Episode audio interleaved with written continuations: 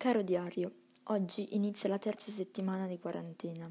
Mi sento come se fossi imprigionata in una strana bolla trasparente. In questo momento sarei dovuta essere a scuola, a fare una verifica di matematica o ad ascoltare una spiegazione di storia.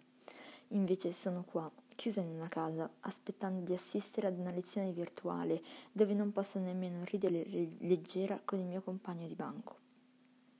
Mi manca tutto questo.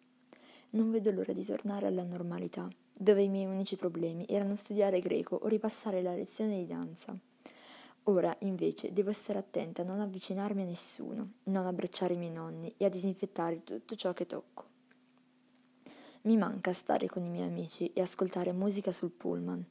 Qualche giorno fa è stato emanato un decreto che prevede l'isolamento della Lombardia e di alcune province fino al 3 aprile.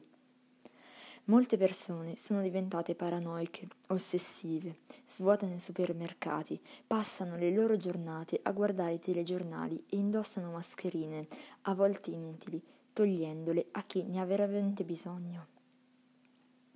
Io credo che uniti e con un pizzico di attenzione tutto andrà bene e riusciremo a superare anche questo momento di difficoltà. Caro diario, le persone più colpite da questo virus sono gli anziani, i deboli, le persone che dobbiamo proteggere più di tutti, ma anche quelle più sagge.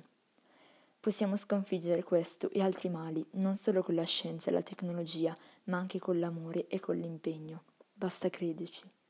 Con affetto, Martina.